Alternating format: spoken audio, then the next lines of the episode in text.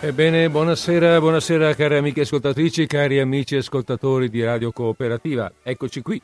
Oggi è martedì 6 agosto 2019, sono le 15.52 all'orologio di Radio Cooperativa, sta per andare in onda Disordine Sparso, io sono Federico Pinaffo, pronti alla partenza.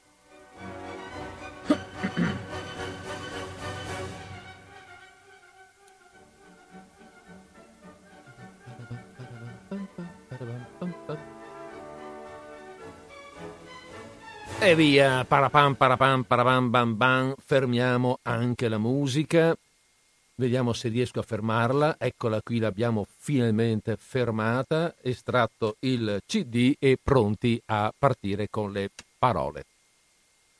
Benissimo, allora abbiamo detto che oggi è il 6 agosto e sono tornato in diretta. Siamo ancora in diretta dopo una settimana in cui così ho tentato di ripararmi un po' dalla calura, alzandomi, elevandomi in altezza. Sono andato in una località un po' più fresca di questa qua di pianura, mica tanto, è un migliaio di metri per carità, ma insomma dai, all'ombra si stava anche bene. Certo è che appena rientrato il sole mi ha dato subito il benvenuto a modo suo, cioè la stagione non sembra tanto rinfrescata, ci speravo, avevo sentito parlare di piogge, dico ma sarà diventato più fresco. Non mi pare più di tanto, almeno qui a Padova. E allora è anche per questo, ma non solo per questo, che ho pensato di ricorrere, per la trasmissione di oggi, per la puntata di oggi, ho pensato di ricorrere allo stesso stile di racconti di cui mi sono servito l'ultimo martedì. Vi ricordate? Erano i racconti di mistero, di fantasmi, di demoni, di quelli che appunto ti danno qualche brivido lungo la schiena, proprio quello che ci vuole, no? In giornate come questa. Bene, anche perché, allora ecco, quindi questo è un motivo, ma c'è anche da dire che la scelta che ho in mano in questo momento è scelta di qualità, per cui sono abbastanza tranquillo di poter trovare qualcosa, di aver trovato qualcosa che faccia davvero al caso nostro, sia dal punto di vista del brivido, del frescurino, che dal punto di vista della qualità del racconto. Dispongo di questo libretto, del quale vi avevo già accennato, un libretto dal titolo Piccola guida tascabile ai mestieri sconsigliabili in letteratura, che uno si dice che cos'è questa roba, cioè può sembrare un titolo un po' fuorviante, in realtà non è altro che una breve raccolta di racconti di genere noir, cioè del nero cosiddetto. Racconti narrati da alcuni degli autori più famosi che si sono cimentati in questo genere di letteratura. E allora per oggi, vediamo un po', per oggi avrei scelto un racconto dal titolo Il Guardiano del Louvre. In realtà il titolo originale sarebbe The Ring of Thoth, Thoth forse sì, cioè l'anello di Thoth. L'autore è Arthur Conan Doyle, Sir Arthur Conan Doyle, perché nel 1903 venne insignito del titolo di baronetto come riconoscimento per un libro storico con il quale difendeva la corona britannica contro le accuse di cattiva condotta durante la guerra boera. Quindi il nostro Arthur, il nostro Conan Doyle, è inglese. Anzi no, guarda un po', è scozzese. È scozzese perché è nato a Edimburgo nel 1859 e morirà poi nel 1930. Arthur Conan Doyle lo conosciamo tutti come il creatore del famoso personaggio di Sherlock Holmes. Un grande investigatore, capostipite dello stile investigativo noto come deduttivo. In realtà è un po' in discussione anche questo, se sia perché questo stile deduttivo più o meno nella stessa epoca era quello usato anche da un certo Dupin, che è un personaggio inventato che è uscito dalla penna di Edgar Allan Poe. E curiosamente Conan Doyle e Allan Poe condividono la fama di essere creatori sia dello stile investigativo, deduttivo, sia del, dello stile gotico fantastico soprannaturale in letteratura. Sono i due grandi personaggi di questo importante filone. Lo stile deduttivo, restando un attimo a Sherlock Holmes, è quello stile per cui il nostro grande investigatore, prendendo via da modesti indizi, che ne so io, un'impronta un po' più profonda di un'altra, un mozzicone di qualcosa, un pezzo di dimenticato, una cosuccia che può sembrare irrilevante, insomma crea delle deduzioni, tira delle conclusioni piuttosto complesse che, guarda caso, servono sempre sorprendentemente e infallibilmente a risolvere anche i casi più complessi e difficili. Però abbiamo detto che Conan Doyle, appunto, come Edgar Allan Poe, è il fondatore di questo stile di letteratura che è quello gotico fantastico, no? Quello dedicato al soprannaturale. Però Conan Doyle ha anche, come dire, è anche un personaggio molto vario, importante, interessante, coinvolto anche nella vita dagli aspetti del fantastico. In effetti fu un convinto assertore dello spiritismo, scrisse un saggio sullo spiritismo, un saggio importante, tenne parecchie conferenze su questo tema, nonostante fosse tutto sommato uno scienziato, era un tecnico, era un medico, chirurgo, aveva lavorato a lungo anche a fianco di medici famosi all'epoca, poi aveva fatto vari lavori medici, diciamo, in luoghi diversi, ma magari uno non si aspetta dallo scienziato questo aspetto così, questa passione verso ciò che di scientifico non ha nulla praticamente, come appunto lo spiritismo. Però lui era così, era uno che comunque amava molto scrivere e si appassionava anche ai temi politici, storici, i temi caldi di quell'epoca, dell'epoca in cui visse, i temi caldi dei suoi tempi.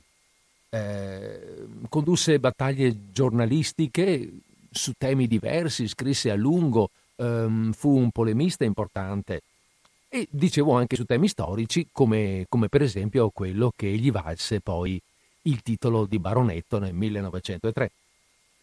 E scrisse anche di fantascienza, a proposito. Sì, aveva questa passione per la fantasia, tutto sommato, per ciò che andava al di fuori dello stretto conosciuto, dello stretto tangibile. E scrisse in particolare un romanzo di fantascienza, Il mondo perduto, nel 1912, che poi ispirò vari film successivi, già da quasi subito, voglio dire, dall'epoca del muto, e poi via via andando avanti, magari non con lo stesso titolo, non direttamente collegati, con varianti, però ispirati proprio da questo suo romanzo. Da questo suo romanzo che immaginava appunto un mondo perduto nel quale, guarda caso, gli esploratori che finiscono casualmente trovano una situazione ancora d'epoca preistorica, quindi trovano i dinosauri, queste cose qui, i vulcani, insomma, trovano una terra, una località che è rimasta come ai tempi, appunto, dei dinosauri. Questa cosa poi ha appassionato molto la fantasia di autori e di scrittori e di cineasti successivamente. Ricordiamo anche Jurassic Park, che parte da un altro principio, da un'altra idea, ma insomma alla fine sta storia di far incontrare uomini e dinosauri ci è sempre piaciuta. Va bene. Allora, sì, poi c'è una curiosità su Arthur Conan Doyle, una curiosità un po' particolare che mi piace raccontarvi. Mi piace raccontarvi perché lo lega in particolare ad un personaggio italiano che fu molto noto e il cui nome magari ricorderete anche voi, Dorando Pietri. Vi ricordate Dorando Pietri? Fu quell'atleta che alle Olimpiadi di Londra nel 1908 arrivò primo per distacco alla Maratona Olimpica, però non riuscì a tagliare il traguardo perché crollò praticamente sfinito, distrutto, a pochi metri dal traguardo. E allora un paio di presenti, due giudici di gara che erano lì, lo aiutarono ad alzarsi e a fare gli ultimi metri. Per questo fatto Pietri fu poi squalificato.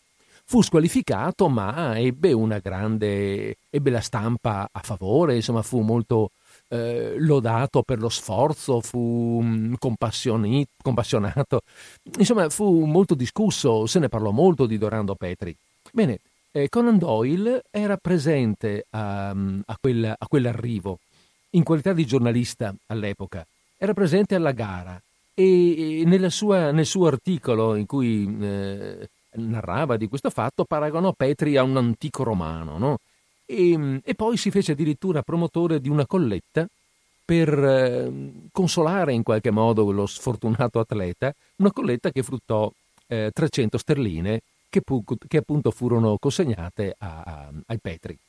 Vabbè, questa è un po' una curiosità, tanto che in questa curiosità, siccome dato questo fatto, dato questo articolo, ci fu qualcuno che volle, forzando le cose, riconoscere nella fotografia. C'è una fotografia che magari qualcuno avrà visto, ricorderà, in cui si vede Dorando Pietri sorretto dai due giudici di gara, uno con un megafono in mano. Ebbene, c'è stato qualcuno che ha voluto riconoscere nel secondo giudice, non quello con megafono, quell'altro, che mi pare avesse una paglietta in testa, adesso non ricordo bene, avesse voluto riconoscere proprio Conan Doyle. Non è vero, in realtà Conan Doyle era presente in qualità di giornalista e quei due lì erano due giudici di gara. Però ecco, ricordando questo interesse di Arthur Conan Doyle verso Pietri, qualcuno ha voluto forzare un po' la mano dicendo che era proprio lui che lo ha tirato su, che lo ha aiutato a tirarci su da terra. Conan Doyle muore, abbiamo detto, no, nel 1930 all'età di 71 anni. Bene, adesso che abbiamo un po' presentato il personaggio, abbiamo detto chi è l'autore, direi che è il momento di passare alla lettura. Alla lettura di questo racconto, che abbiamo detto si intitola nella traduzione italiana di Rosanna Morelli Il Guardiano del Louvre. Il Guardiano del Louvre, sì, che è uno di quei racconti che, dicevamo appunto, rientra nei temi del fantastico e del misterioso. Allora, come altre volte abbiamo fatto, partiamo da un breve... ci facciamo aiutare, diciamo, da un sottofondo musicale per partire poi con la lettura.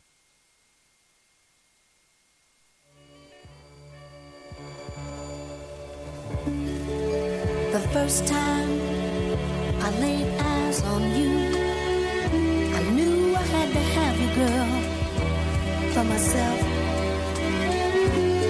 You see, the sun started to shine in my mind. My heart felt light, but I'm soaring across the blue sky. Heart felt light, but I'm soaring across the blue sky. Heart felt light, but I'm soaring across the blue sky. Heart felt light, but I'm soaring across the blue sky.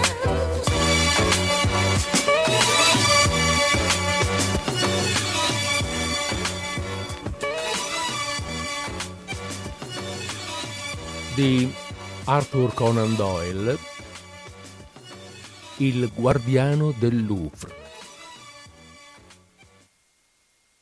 Mr. John Vansittart Smith, membro della Royal Society del 147A di Gower Street, era un uomo dallo spirito di iniziativa e chiarezza mentale così spiccate che avrebbe potuto collocarsi tra gli osservatori scientifici di primissimo ordine.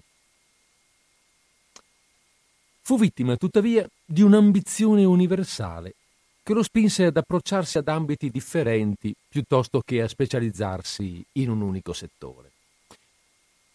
In principio aveva dimostrato un interesse particolare per la zoologia e la botanica, che fece sì che i suoi amici lo considerassero alla stregua di un secondo Darwin.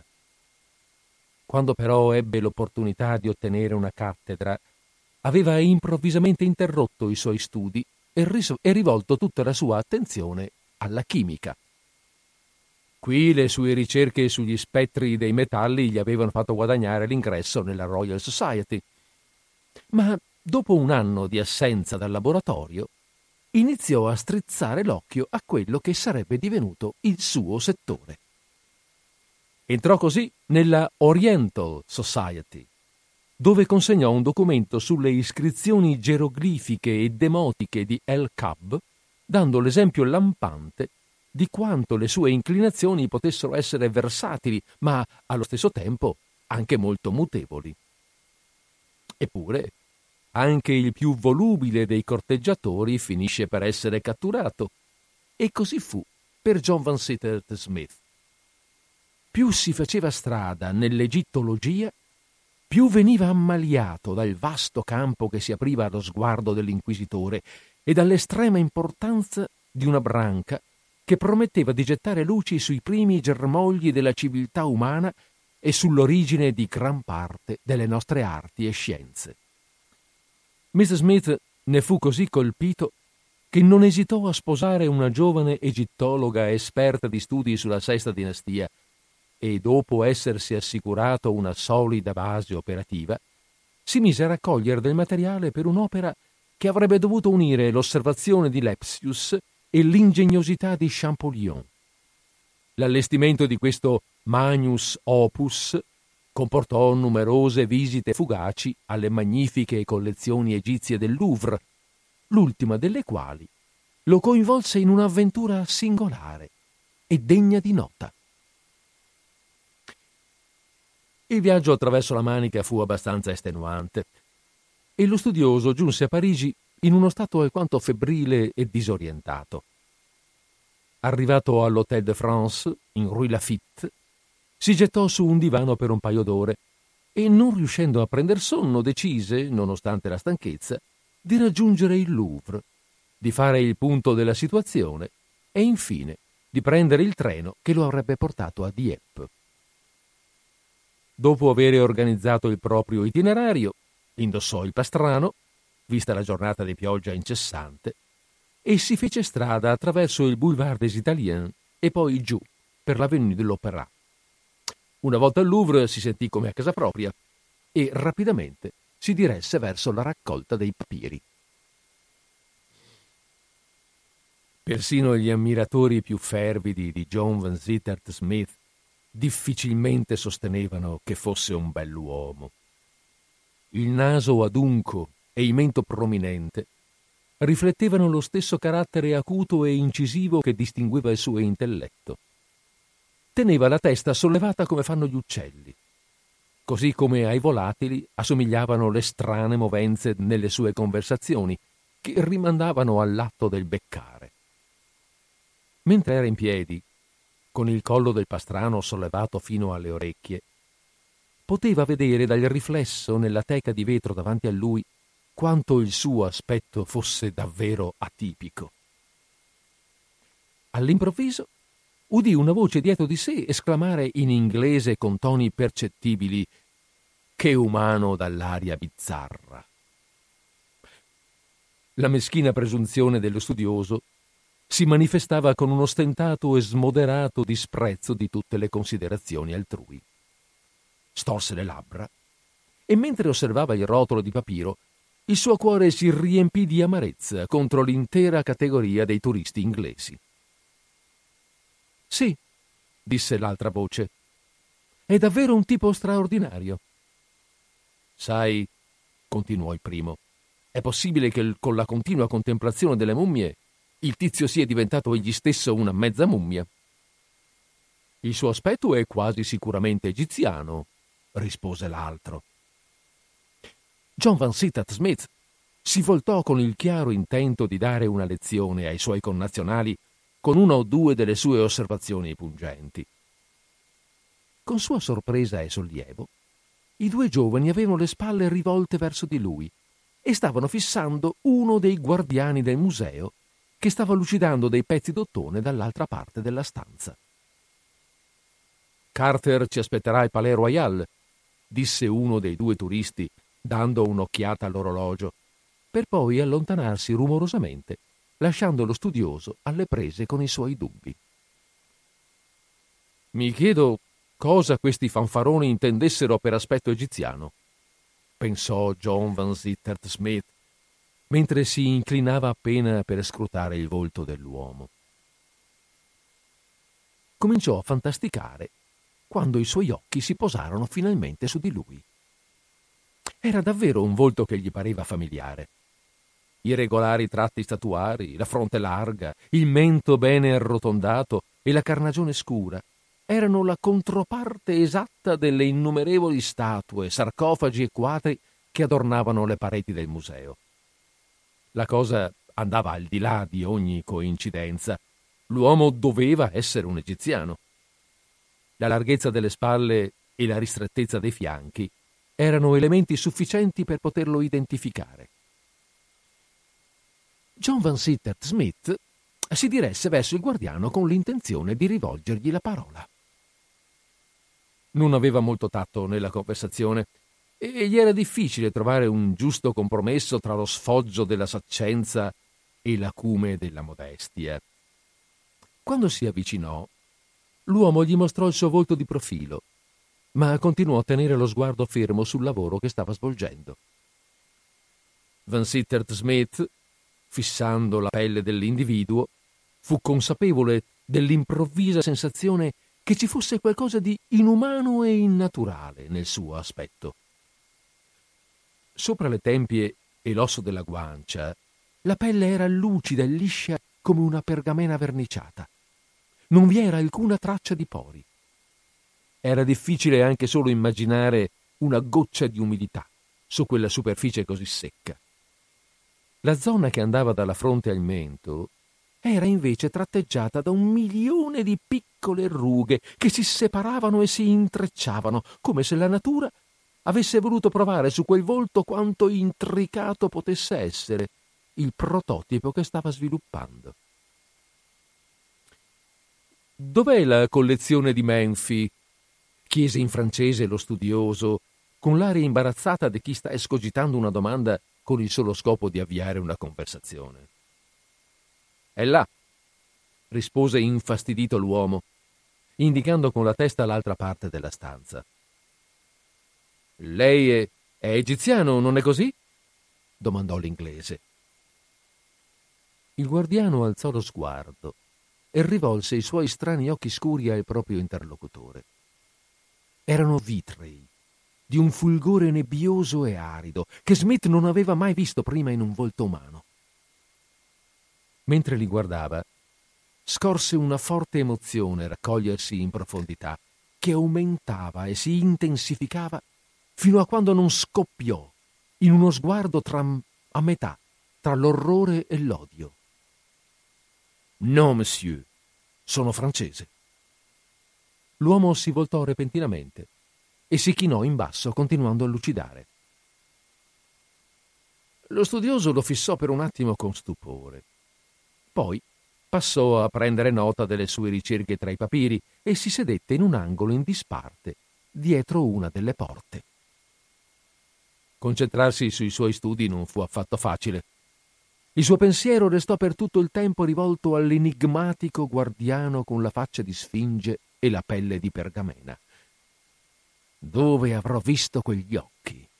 si chiese Vansittart Smith. C'era qualcosa di sauriano in loro, qualcosa di rettiliano, come la membrana nittitante dei serpenti. Meditò pensando a se stesso e ai suoi studi zoologici. Ha un effetto brillante, ma c'è qualcosa di più qui. C'è un senso di potere, di saggezza e di debolezza, totale debolezza e ineffabile disperazione. Potrà anche essere frutto di una mia fantasticheria, ma non ho mai avuto un'impressione così forte. Per Giove, devo dargli un'altra occhiata. Si alzò e camminò avanti e indietro per le sale egizie, ma l'uomo che aveva acceso la sua curiosità era scomparso. Lo studioso tornò di nuovo a sedersi nell'angolo solitario e continuò a lavorare ai suoi appunti. Dai papiri aveva acquisito tutte le informazioni necessarie, che trascrisse mentre giacevano ancora fresche nella sua memoria. Per un po' la sua matita scivolò rapidamente sulla carta, ma presto le linee divennero meno uniformi, le parole più sfocate, e infine la matita tintinnò sul pavimento e la testa dello studioso cadde pesantemente in avanti sul suo petto. stanco del viaggio, si addormentò così profondamente dietro la porta che né la guardia civile, né i passi rumorosi dei turisti, né il forte suono sordo della campana che dava il segnale della chiusura erano stati sufficienti a farlo rinvenire.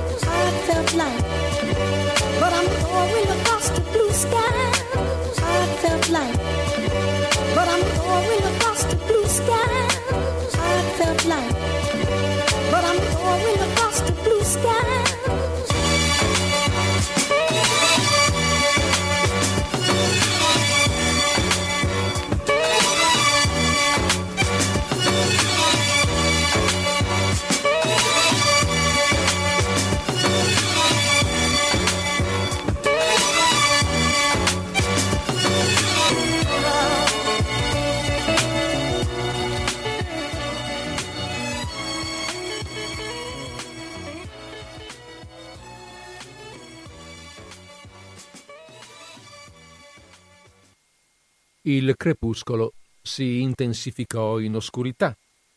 Il trambusto in Rue de Rivoli si affievolì, per poi svanire del tutto.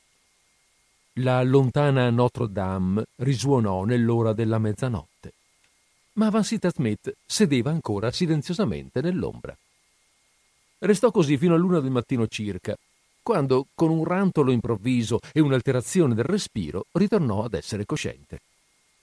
Per un momento pensò di essersi addormentato sulla poltrona dello studio di casa. Tuttavia, la luna brillava attraverso la finestra senza imposte e mentre il suo sguardo correva lungo le linee delle mummie e l'infinita serie di sarcofagi levigati, aveva ricordato chiaramente dove si trovava e come ci era arrivato. Lo studioso non era un uomo nervoso, possedeva quella calma che è caratteristica peculiare della sua professione.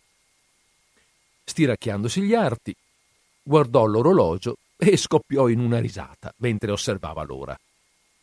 Quella situazione sarebbe potuta diventare un ottimo aneddoto da rammentarsi in occasione dei suoi prossimi lavori, come conforto rispetto alle indagini più serie e più faticose che l'avrebbero atteso.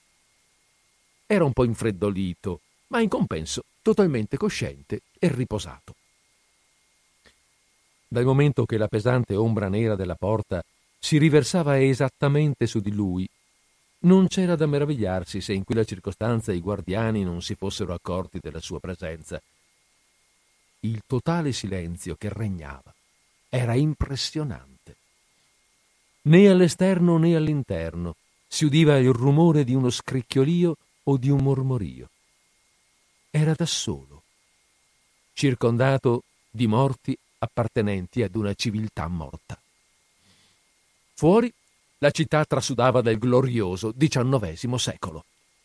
In tutta da quella sala c'erano pochi e scarsi oggetti, dalla spiga di grano avvizzita alla scatola dei colori del pittore, che non erano stati in grado di tenere testa a ben 4.000 anni. Quei resti erano stati lavati dal grande oceano del tempo di quell'impero lontano.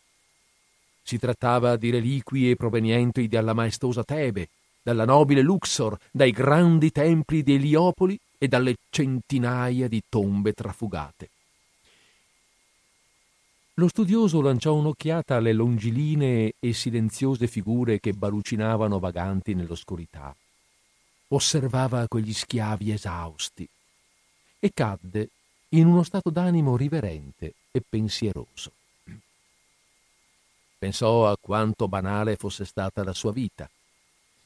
Appoggiandosi allo schienale della sedia, fissò con aria sognante la lunga vista delle stanze, con la luce argentea della luna che si estendeva attraverso l'intera ala dell'edificio. Ad un certo punto rivolse lo sguardo verso il bagliore chiaro di una lanterna in lontananza. John Vansittart Smith restò seduto sulla sedia con i nervi a fior di pelle. La luce avanzava lentamente verso di lui, fermandosi di tanto in tanto e poi procedendo a scatti. Chi teneva in mano quella lanterna si muoveva senza emettere il minimo rumore. Nel silenzio assoluto non si percepiva alcun picchiettio di passi. L'inglese pensò a questo punto che dei ladri si fossero intrufolati all'interno dell'edificio. Si rannicchiò ulteriormente nell'angolo.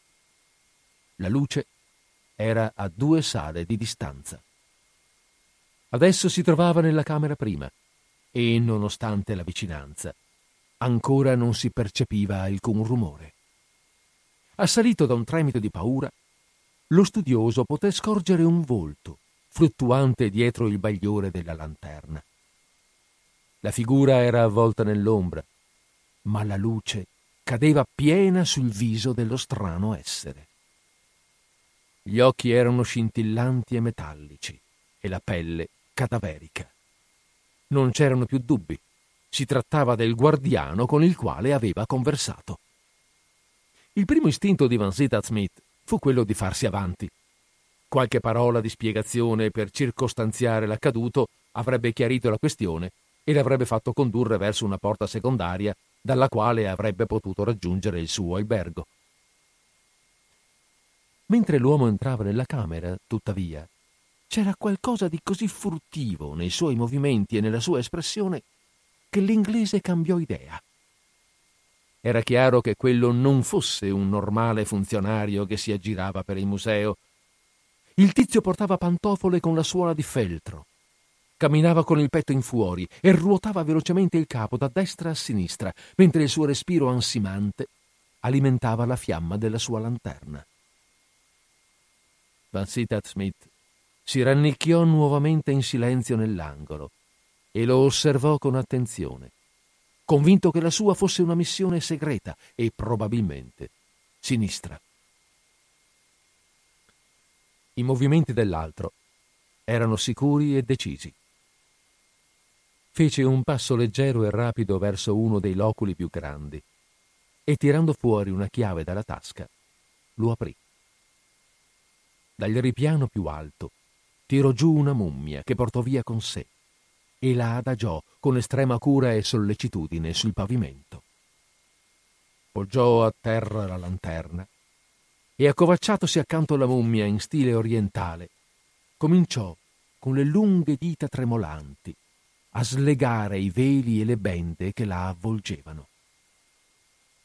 Mentre i brandelli dei rotoli di lino si staccavano uno dopo l'altro, un forte odore aromatico si diffuse per tutta la stanza e i frammenti di legno profumato e di spezie cadevano sul pavimento di marmo. John Vansittart Smith era sicuro che quella mummia non fosse mai stata sbendata prima d'ora. L'operazione suscitò profondamente il suo interesse. Era talmente entusiasmato e incuriosito che la sua testa da uccello sporgeva sempre più da dietro la porta.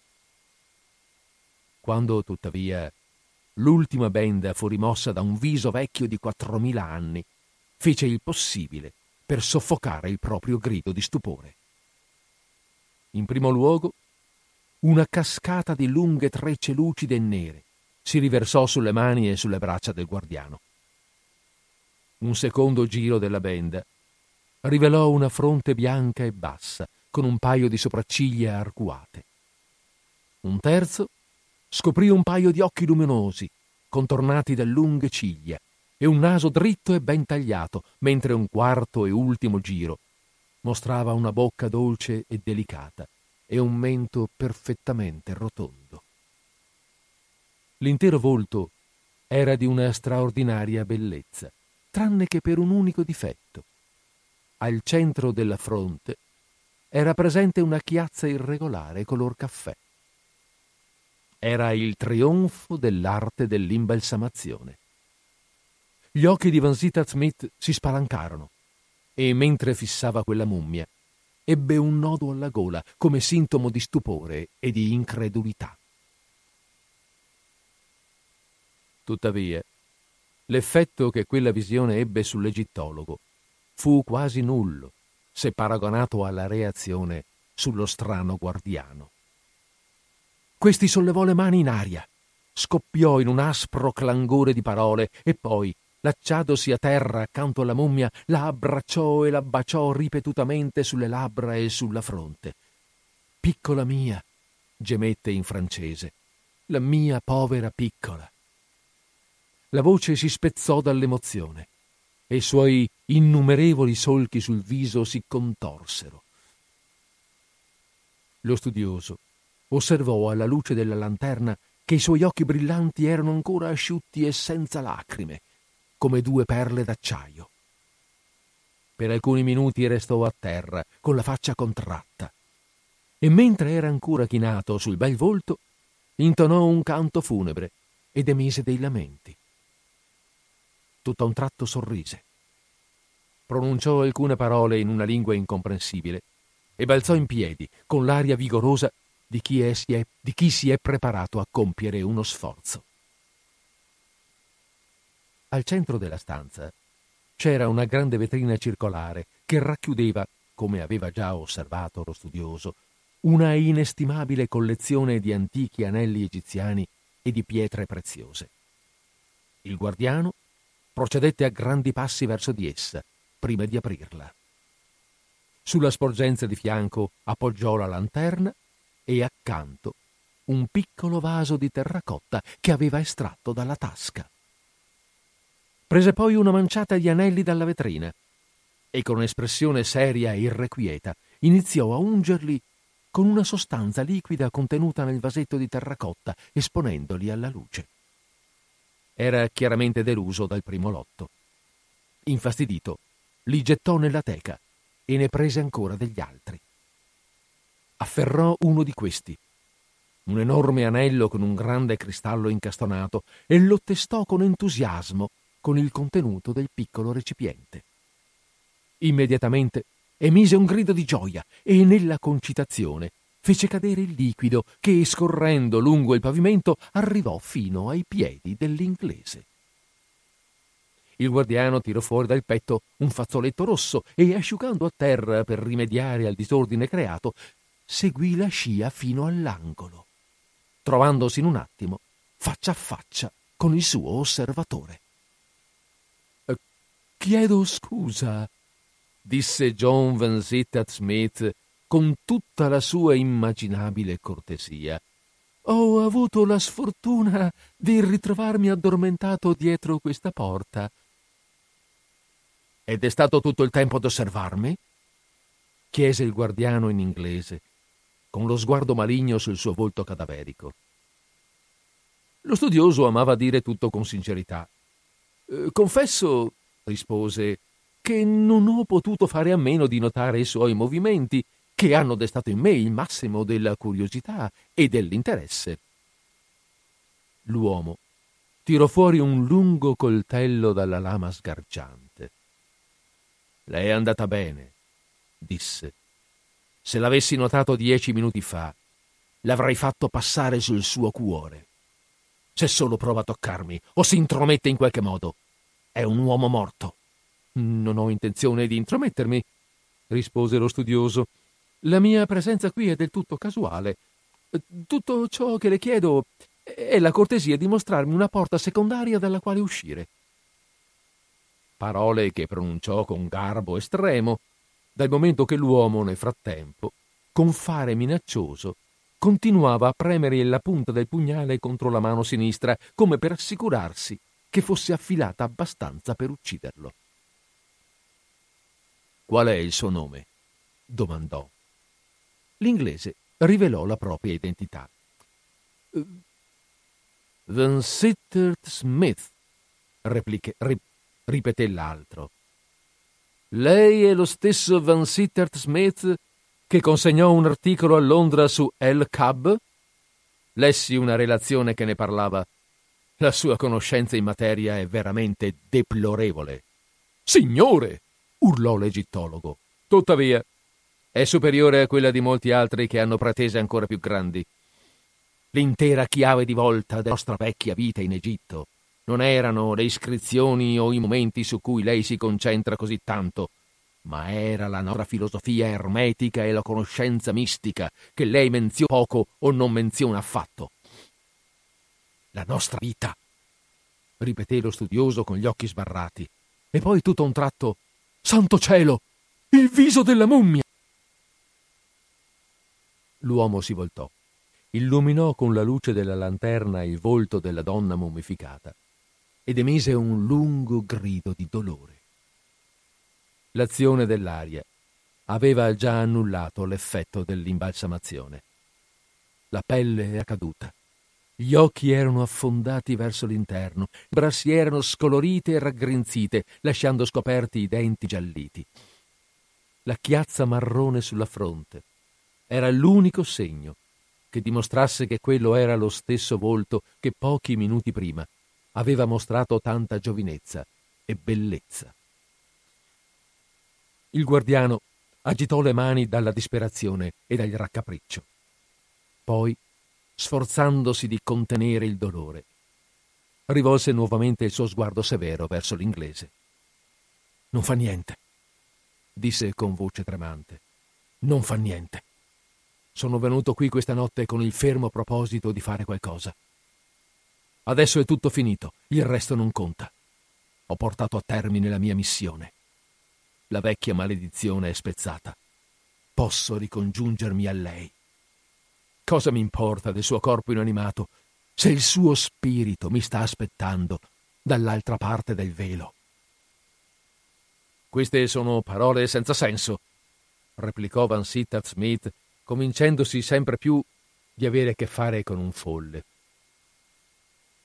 «Il tempo stringe e io devo andare», continuò il guardiano. «L'ora che ho atteso con estenuazione si avvicina, ma prima devo mostrarle una cosa. Venga con me». Prendendo in mano la lanterna, si allontanò dalla confusione di quella stanza e condusse velocemente lo studioso attraverso la lunga serie di appartamenti egizi, assiri e persiani. Alla fine di quest'ultimi spalancò un piccolo varco nel muro e scese una scala a chiocciola. L'inglese sentì l'aria fredda della notte sulla fronte. C'era una porta dinanzi a lui che sembrava comunicare con la strada. Alla destra di questa c'era un'altra porta socchiusa che gettava uno sprazzo di luce gialla lungo un passaggio. «Venga qui», disse incalzante il guardiano. Vansittart Smith ebbe un attimo di esitazione. Aveva sperato di essere finalmente giunto al termine della sua avventura, eppure la sua curiosità era più forte di qualsiasi indugio. Non poteva lasciare la questione irrisolta, così seguì il suo strano compagno all'interno della stanza illuminata.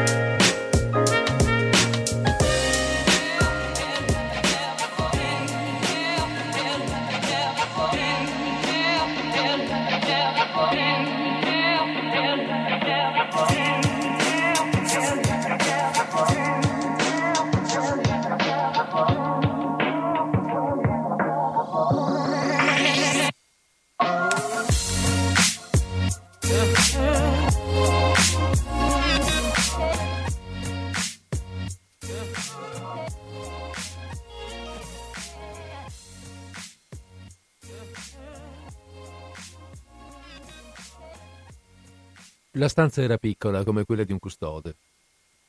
Un fuoco di legna scintillava dalla grata.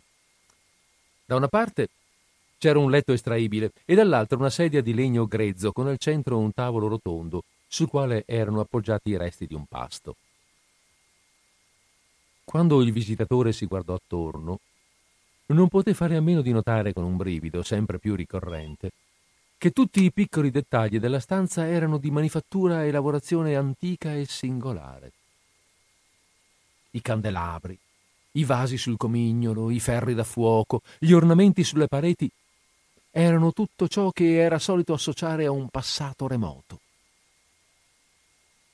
L'uomo dallo sguardo severo e pesante si sedette sul bordo del letto e fece cenno al suo ospite di accomodarsi sulla sedia. «Potrebbe essere tutto frutto di un progetto», disse, parlando ancora un inglese eccellente. «Potrebbe essere decretato che debba lasciare un'attenta valutazione come monito per tutti gli incauti mortali che mettessero la loro arguzia davanti al disegno della natura. La lascio a lei. Ne faccia l'uso che vuole. Le sto parlando con i piedi sulla soglia dell'altro mondo. Sono, come lei ha ipotizzato, un egiziano, non uno degli schiavi calpestati che ora abitano il delta del Nilo, ma un sopravvissuto di quella gente dura e feroce che ha domato l'ebreo, riportato l'etiope indietro nei deserti del sud e costruito quelle potenti opere che sono state l'invidia e la meraviglia di tutte le generazioni successive. Fu nel regno di Tutmose, 1600 anni prima della nascita di Cristo, che vidi per la prima volta la luce. Ma lei si allontana da me. Aspetti e vedrà che sono più da compatire che da temere». Il mio nome era Sosra. Mio padre era stato il sommo sacerdote di Osiride nel grande tempo di Abari, che sorgeva a quell'epoca sul ramo del Nilo verso la città di Bubasti.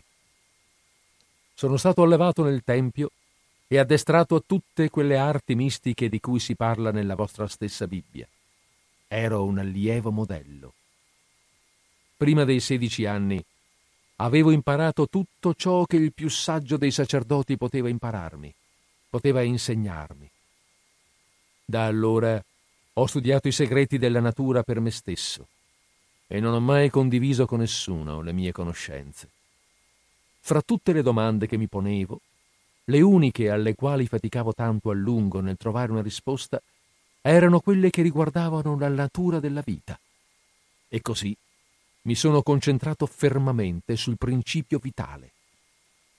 Lo scopo della medicina era quello di scacciare la malattia quando questa si presentasse. Pensai allora di escogitare un metodo che avrebbe fortificato il corpo in maniera da evitare che la debolezza o la morte ne prendessero possesso. Mi sembra inutile fare un conteggio di tutte le mie ricerche. In parte sono state fatte sugli animali, in parte sugli schiavi e in parte su me stesso. Il risultato che ho ottenuto è una sostanza che, iniettata nel sangue, avrebbe dotato il corpo di forza sufficiente per resistere agli effetti del tempo, della violenza o della malattia. Non avrebbe conferito l'immortalità, ma piuttosto un effetto in grado di durare per molte migliaia di anni. L'ho sperimentata su un gatto, dopodiché ho stordito la creatura con i veleni più letali. Questo gatto vive tuttora nel Basso Egitto. Questa mia sperimentazione non ha nulla di misterioso o di magico. È stata semplicemente una scoperta chimica che potrebbe essere fatta di nuovo. Nei giovani l'amore per la vita è un valore molto alto. Ora che avevo abolito il dolore e allontanato la morte a debita distanza, credevo di essermi liberato da ogni cura umana. Con un cuore più leggero ho iniettato quel liquido maledetto nelle mie vene.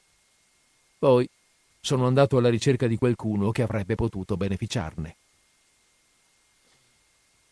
Conoscevo un giovane sacerdote di Thoth, di nome Parmes, che aveva conquistato la mia fiducia per la sua natura sincera e la devozione allo studio. A lui ho confessato il mio segreto e, su sua richiesta, gli ho iniettato il mio elisir.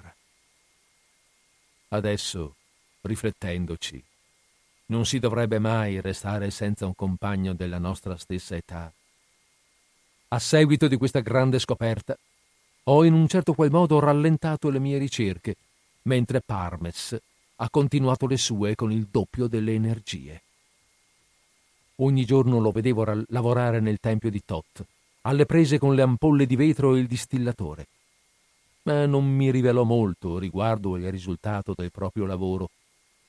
Da parte mia, ero solito camminare per la città e mi guardavo attorno con esultanza, pensando che tutto quello che vedevo un giorno sarebbe svanito e che sarei stato l'unico destinato ancora a rimanere.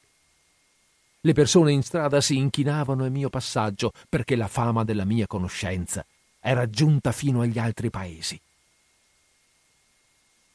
C'era la guerra in quel periodo e il Gran Re aveva inviato i suoi soldati verso il confine orientale per scacciare gli Hyksos. Anche il governatore fu inviato ad Abari. Avevo sentito parlare molto della bellezza di sua figlia, finché un giorno, mentre passeggiavo con Parmes, la incontrai, portata a spalla dai suoi schiavi. Fui colpito dall'amore, come se fossi stato trafitto da un fulmine.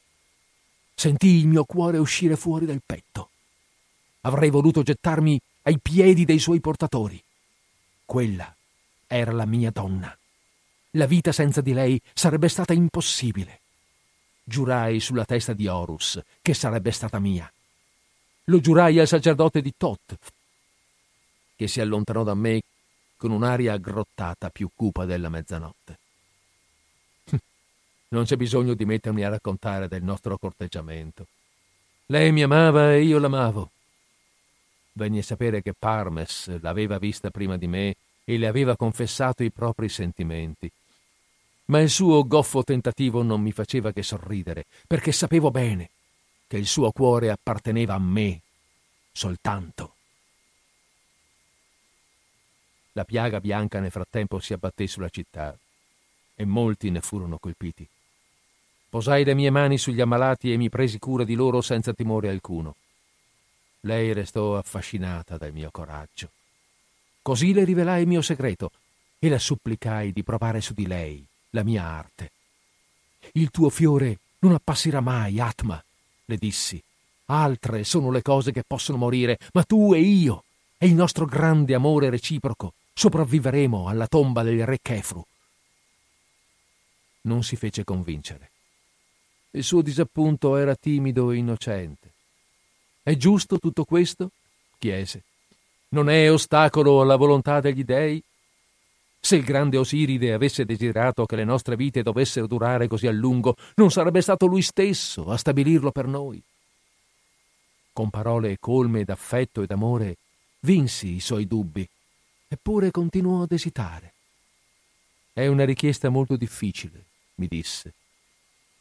Ci avrebbe riflettuto per tutta la notte e il giorno seguente mi avrebbe messo al corrente della sua decisione.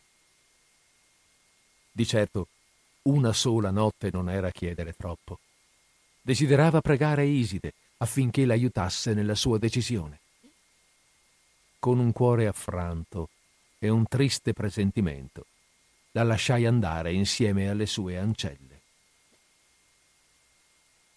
Al mattino, quando il primo sacrificio fu compiuto, mi precipitai a casa sua. Per le scale mi imbattei in una schiava impaurita. Mi disse che la sua padrona era malata, molto malata. In preda alla frenesia, mi feci strada tra gli serventi, corsi attraverso l'atrio e il corridoio verso la camera della mia Atma. La trovai sdraiata, con la testa appoggiata sul cuscino, il viso pallido e gli occhi lucidi. Sulla sua fronte comparve una chiazza di color porpora acceso. Conoscevo quel marchio dell'inferno. Era la cicatrice della piaga bianca, la firma della morte. Ah, perché parlare di quel tempo terribile? Per mesi uscii di senno, ero febbricitante, delirante, ma non potevo chiedere alla morte di liberarmi. Il veleno o l'acciaio avrebbero potuto accorciare il filo della mia esistenza e avrei presto ritrovato la mia amata nella terra dallo stretto portale. Ci ho provato, ma è stato tutto inutile. Quell'elisir malefico era troppo potente. Una notte, mentre giacevo sul mio letto debole e stanco, Parmes, il sacerdote di Thoth, entrò nella mia camera. si fermò nel cerchio della luce della lampada e mi guardò dall'alto verso il basso con gli occhi invasati da una gioia folle. «Perché l'hai lasciata morire?» esordì. «Perché non l'hai resa più forte, come hai fatto con me?» «Era troppo tardi», gli risposi. «Ma ho dimenticato che anche tu l'amavi. Tu sei il mio compagno di sventura. Non è terribile pensare ai secoli che dovranno ancora passare prima di rivederla. Che sciocchi siamo stati a rendere la morte nostra nemica!» «Questo lo dici tu!» rispose lui, scoppiando in una risata isterica. «Le parole escono bene dalla tua bocca, ma per me non hanno alcun significato.» «Che cosa intendi dire?» urlai, sollevandomi sul gomito. «Sicuramente, amico, questo dolore ha trasformato il tuo cervello.» Dal suo viso traspariva tutta la felicità di questo mondo e si contorse e tremò come uno posseduto dal demonio. «Lo sai dove sono diretto?» mi domandò. «No», risposi, «non posso saperlo.» «Vado da lei», mi rivelò. «Lei riposa imbalsamata nella tomba vicino alla Palma Doppia, oltre le mura della città.» «Perché vai lì?» gli chiesi. «A morire!» gridò. «A morire! Non sono legato da catene terrene, ma l'elisir è nel tuo sangue. Posso annullarne l'effetto», rispose. «Ho scoperto un principio più forte che lo distruggerà. In questo momento sta agendo nelle mie vene e tra un'ora sarò un uomo morto. Mi unirò a lei e tu rimarrai indietro.»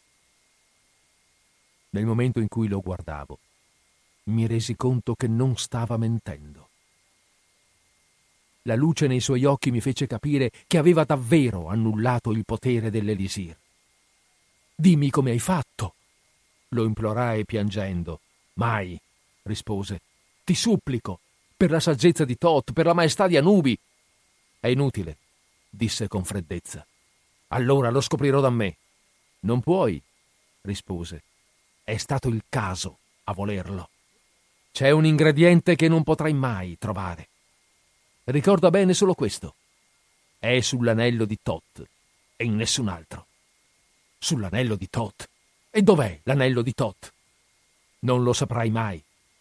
Tu hai vinto il suo amore, ma chi ha vinto in realtà alla fine dei conti?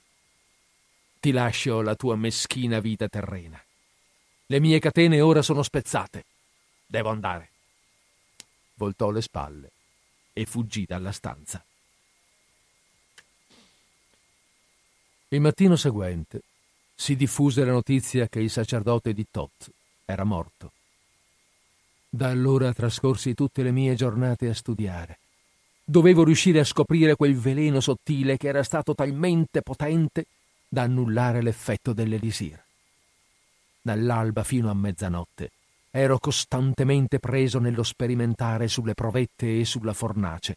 Consultai soprattutto i papiri e le ampolle del sacerdote di Thoth. Purtroppo non mi portarono molto lontano. Sarebbero bastati qualche indizio sporadico, qualche formula, a farmi riaccendere ancora un po' di speranza, ma nulla sembrava invogliarmi ad andare avanti. Mese dopo mese spesi tutte le mie energie. Quando ero in pena, andavo sulla tomba vicino alle Palme. Lì, in piedi, accanto al sarcofago trafugato dei suoi gioielli, potevo sentire la sua dolce presenza e le sussurravo che sarei tornato da lei se solo l'intelligenza mortale mi avesse permesso di risolvere l'enigma.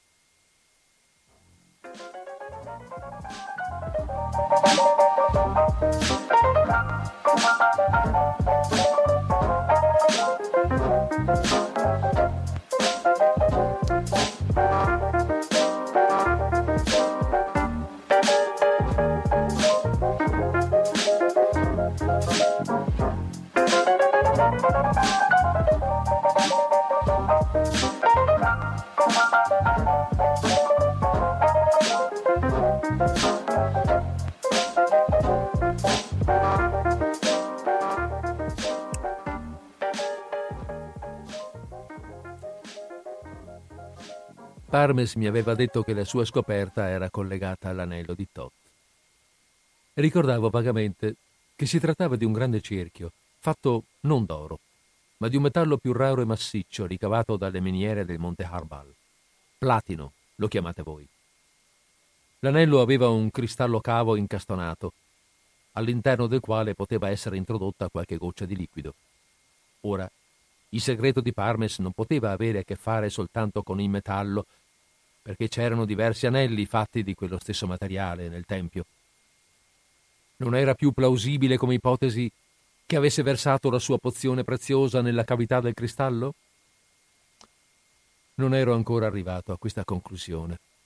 Così rovistai tra i suoi papiri e ne trovai uno che documentava che era davvero come avevo supposto. Esisteva ancora del liquido inutilizzato. Ma come potevo trovare l'anello? Chiesi informazioni più dettagliate quando fu denudato per l'imbalsamazione, ma addosso non gli venne trovato nulla. Non c'era nemmeno tra i suoi effetti personali. Invano perquisii ogni stanza in cui era entrato, ogni scatola, ogni vaso, ogni bene materiale che aveva posseduto. Ho setacciato persino la sabbia del deserto nei luoghi in cui era solito camminare. Ma ancora non si scorgeva traccia alcuna dell'anello di Thoth. Avevo sempre avuto la sensazione che tutte le mie fatiche mi avrebbero fatto superare ogni tipo di ostacolo. Ma di fronte a una sventura simile e così inaspettata, non fu per niente facile. Una guerra sanguinaria fu dichiarata contro gli Hyksos.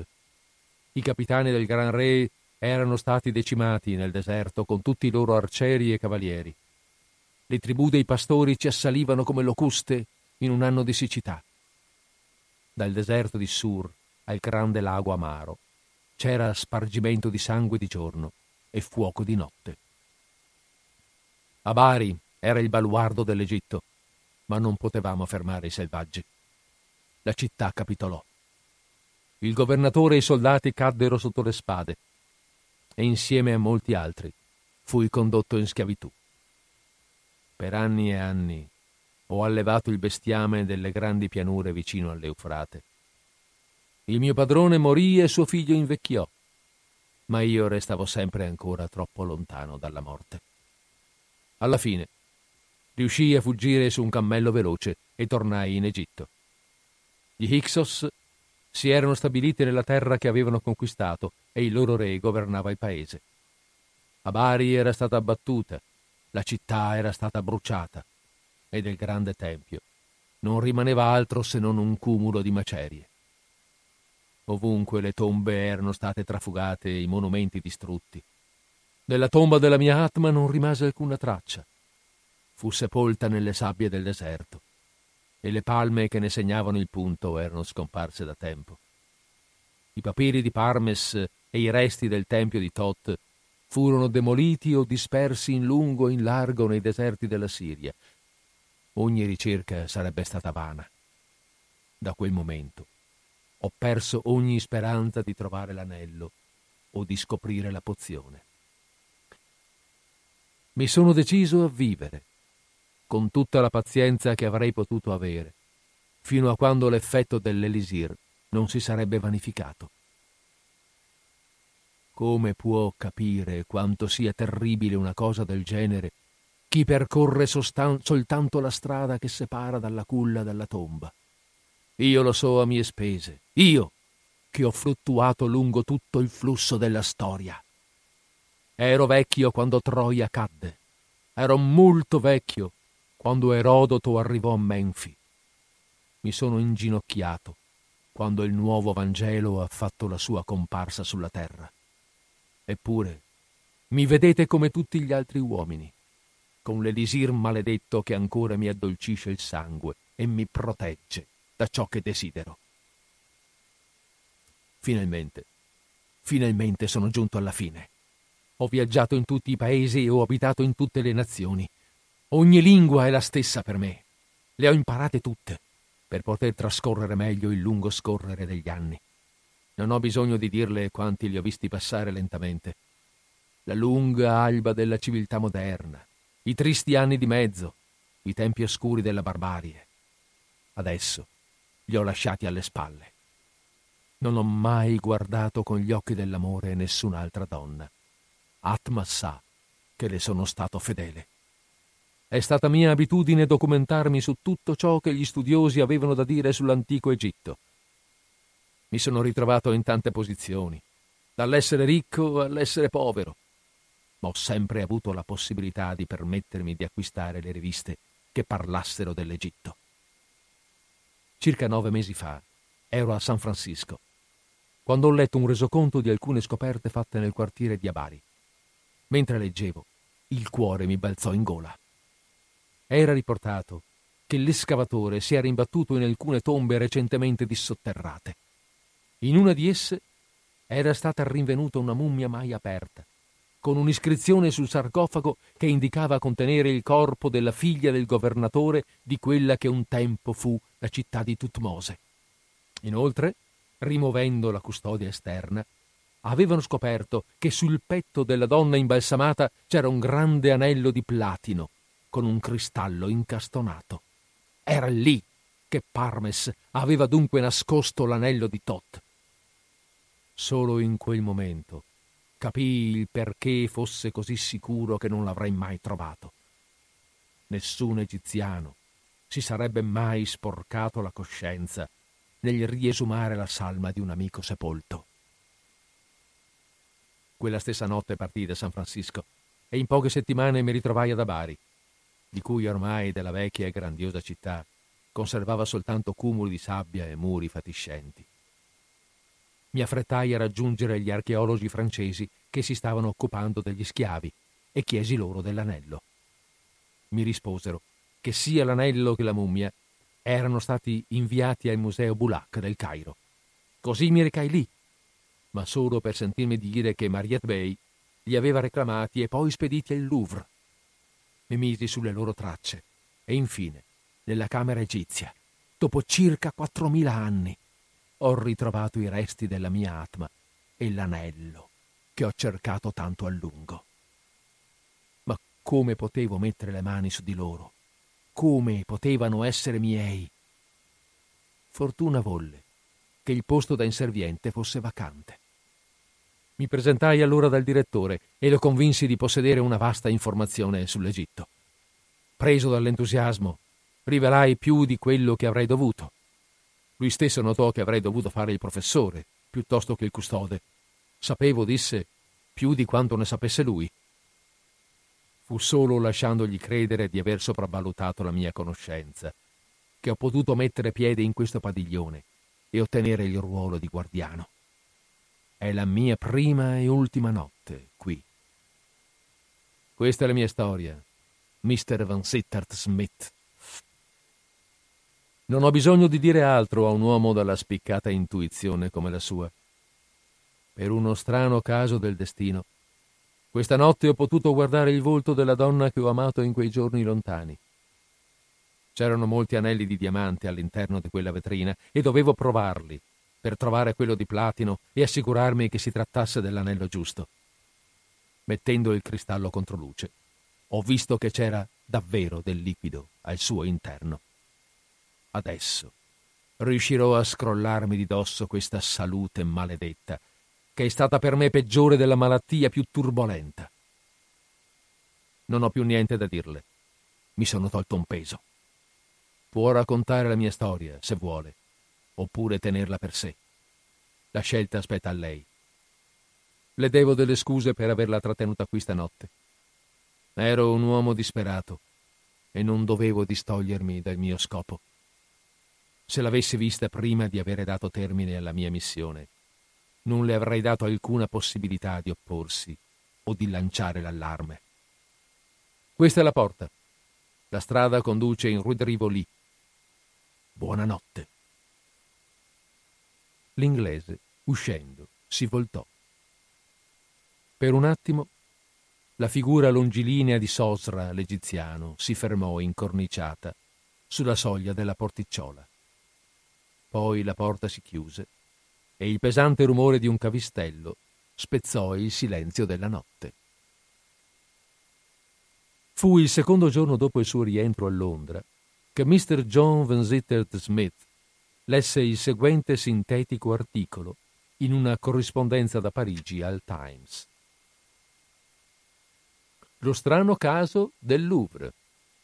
Ieri mattina, nella sala principale dell'ala egizia, gli inservienti addetti alla pulizia hanno fatto una macabra scoperta. Uno dei custodi del museo è stato rinvenuto senza vita sul pavimento, abbracciato ad una mummia. Il cadavere era talmente rigido che è stato quasi impossibile staccarlo dal corpo imbalsamato. Una delle vetrine, in cui erano esposti oggetti di immenso valore, è stata ritrovata aperta e manomessa.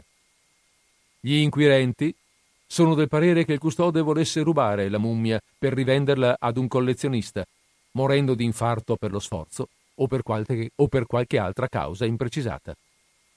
Si dice che fosse un uomo di età incerta e di abitudini eccentriche, senza affetti che potessero piangere la sua drammatica e prematura scomparsa.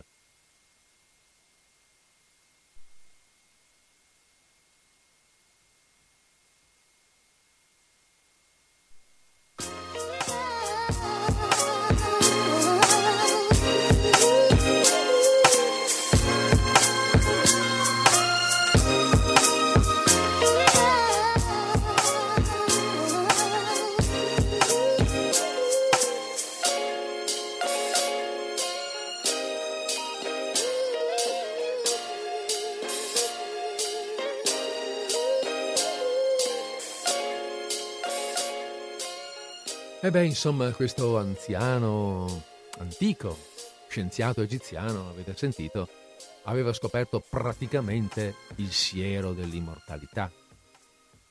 Ma quasi immortalità. Ma evidentemente non sempre l'immortalità fa bene all'uomo. Qui potremmo aprire una lunga discussione, ma lasciamo stare, fermiamoci a questo racconto un po' misterioso, sicuramente assurdo.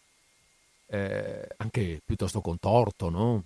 Piuttosto lungo e contorto, di Sir Arthur Conan Doyle. Ho aperto la linea telefonica 049 880 90 20 049 880 90 20 per chi eventualmente volesse condividere un'opinione, per chi conoscesse già questa storia, per chi ne conoscesse di simili, perché io credo che questa storia dell'immortalità, della vita lunga, della difficoltà dell'uomo, della difficoltà oggettiva poi dell'uomo a sostenere questo vivere che si protrae, è un tema non proprio così peregrino, non se l'ha inventato Conan Doyle, voglio dire, e non è che non sia mai stato trattato. Per cui se qualcosa vi incuriosisce, o magari se avete qualche altra aggiunta da fare, lo 049 880 90 20 è aperto per un paio di minuti, diciamo. Dopodiché, sì, per un paio di minuti durante i quali metto su un po' di musica. Dopodiché un bel niente, perché c'è proprio una chiamata in linea, per cui ben volentieri rispondiamo. Pronto, siamo in linea? Ecco, sì. Ciao, sono Gigi. Salve, ciao. Scusa, devi abbassare un po' la radio perché... Devo abbassare, grazie, come sì. Che ho il cellulare in mano. Adesso vado in mano, dove che non sia la radio accesa. Ah, ecco, va bene. Ascolta, intanto ti telefono per salutarti, perché è da mo' che ho voglia di telefonarti e salutarti, e finalmente... Bene, hola. Ascoltami qua, Federico. No, non ho ascoltato tanto perché purtroppo del martedì salta fuori sempre qualcosa, impedimenti vari, che non riesco mai a ascoltarte. A mezzogiorno, al sabato magari provo ad ascoltarti, ma dopo arriva mi fioi che ho tre uomini al sabato da governare. E arriva Lori, mossa radio e tanti... Ho capito, va bene, dai. Pazienza. Ascolta, niente, mi ha fatto un po' specie il discorso della mummia. E mi è venuto in mente che non tanto tempo fa, un mese e mezzo circa, che mi è morta una sorella, e per trovare spazio nella tomba di famiglia hanno traslato la casa del nonno, la bara del nonno, che è morto, è stato sepolto esattamente 100 anni fa. Perbacco. Sì. Io che non ho conosciuto nessun nonno, perché dodicesima di 13 figli, ti immagini, i miei genitori erano già anziani, teori, e di conseguenza hanno aperto la casa e il nonno era modificato, ma intatto. Caspita. Tutto il corpo, proprio una roba impressionante. Adesso che te ne dici, mummificato sì. Naturalmente aveva solo la pelle e le ossa, però i suoi capelli, la compostezza del corpo posato così sulla bara, i suoi vestiti, perfetto, guarda, dopo 100 anni dalla sepoltura. Caspita. Allora mi hanno detto che molto probabilmente è stato perché c'era lo zinco, una volta facevano dei materiali molto più validi di adesso, insomma. Ecco, è stato quello che l'ha protetto. E insomma... Ed è stata un'emozione talmente forte che dopo io trasmetto in versi, perché mi piace scrivere, ecco, è stata un insieme di pulsioni ma posso... dentro al cuore, nel cervello, e se mi hanno proprio caricata, posso capire, affettivamente in un modo proprio, ecco, cioè, l'unico nonno che ho visto praticamente, quindi mi viene in mente questa immagine. Va bene. Ti saluto ancora, grazie. Va bene, ciao. Grazie. Beh, sì, siamo rimasti proprio in tema, devo dire. Vabbè, io non entrerò sicuramente nel merito di queste cose, perché sono molto personali e private, fra l'altro. Però evidentemente il tema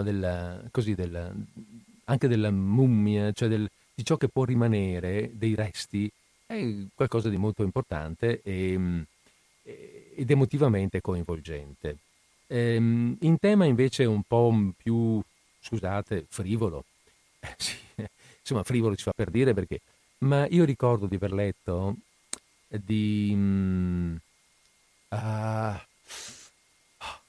stavo pensando a quell'egitologo padovano, famoso, il primo praticamente, del quale si sta parlando anche abbastanza in questi ultimi tempi, che fece le sue... L'egitologo si fa per dire, è un po' l'inventore dell'egitologia. Scoprì, andò a fare queste sue... scusate, sono sempre lì che sto pensando, ho il nome sulla punta della lingua e non mi viene, per cui sono un po' confuso così, mi mastico delle parole per quello. E comunque che... per entrare nelle camere interne delle piramidi che scoprì, addirittura passava sopra le mummie che trovava lì attorno, mummie magari di servitori o di figure di secondo piano che comunque stavano a guardia della grande camera, passava sopra, distruggeva, perché non avevano ancora idea del valore e dell'importanza che potevano avere questi reperti. E dell'importanza anche, vuol dire umana, tutto sommato, anche di rispetto. Erano tempi in cui c'era poca attenzione per queste cose. I primi tempi, no? I tempi delle grandi scoperte. Va bene. Allora vi rimando questa informazione, vi rimando questa domanda, questa richiesta. Ditemelo voi, dai, perché per piacere mi sento un po' sperduto a non ricordare il nome, ad avere sulla punta della lingua, come si suol dire, il nome di questo personaggio padovano, fra l'altro, anche se è vissuto in Inghilterra a lungo, ha avuto molto a che fare con l'Inghilterra, ma era di origini padovane, un uomo noto per essere un uomo molto grosso, un omone con la barba, il cui nome comincia per B. Va bene. Qui mi fermo perché altrimenti vado a tirarlo un po' troppo per le lunghe con questa storia qua.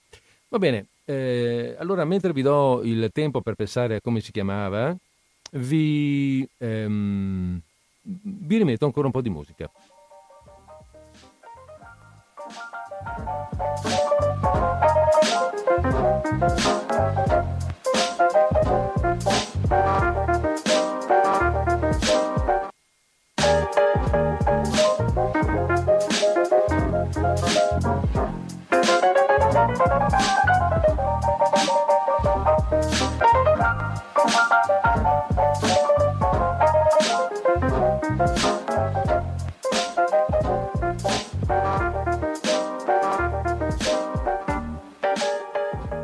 Eccolo, mi è venuto, l'ho trovato, per cui vi richiamo. Beh no, perché sapete, bisognava pure dirle queste cose qua.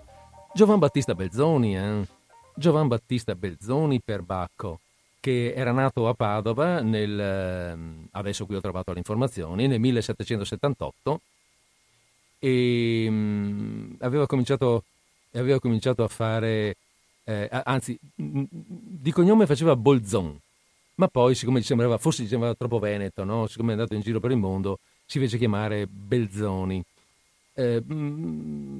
Studiò ingegneria idraulica a Padova, a Roma andò a studiare, e poi via via cominciò a viaggiare soprattutto a Parigi, prima a Parigi, ma soprattutto in Inghilterra, dove rimase parecchi anni e che diventò la sua seconda patria. Personaggio molto curioso, molto interessante.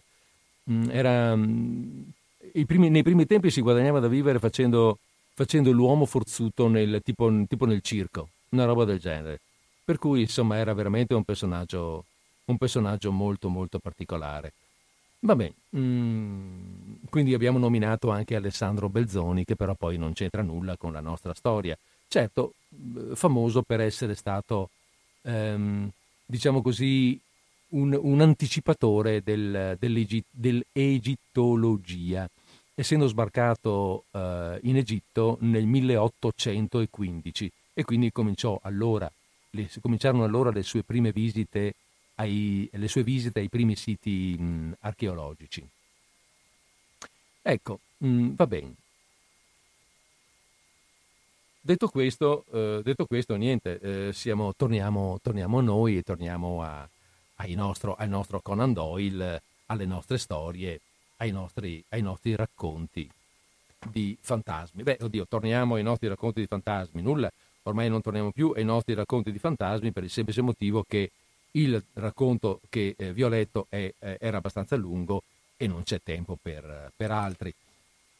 Per quanto brevi, insomma, ormai sono le 17:14, anzi le 17:14 che si stanno trasformando in 17:15, quindi mancano 5 minuti alla chiusura della trasmissione. Non facciamo in tempo a prendere in mano altri racconti. Voi ci avete pensato a Belzoni? Vi era venuto in mente Belzoni?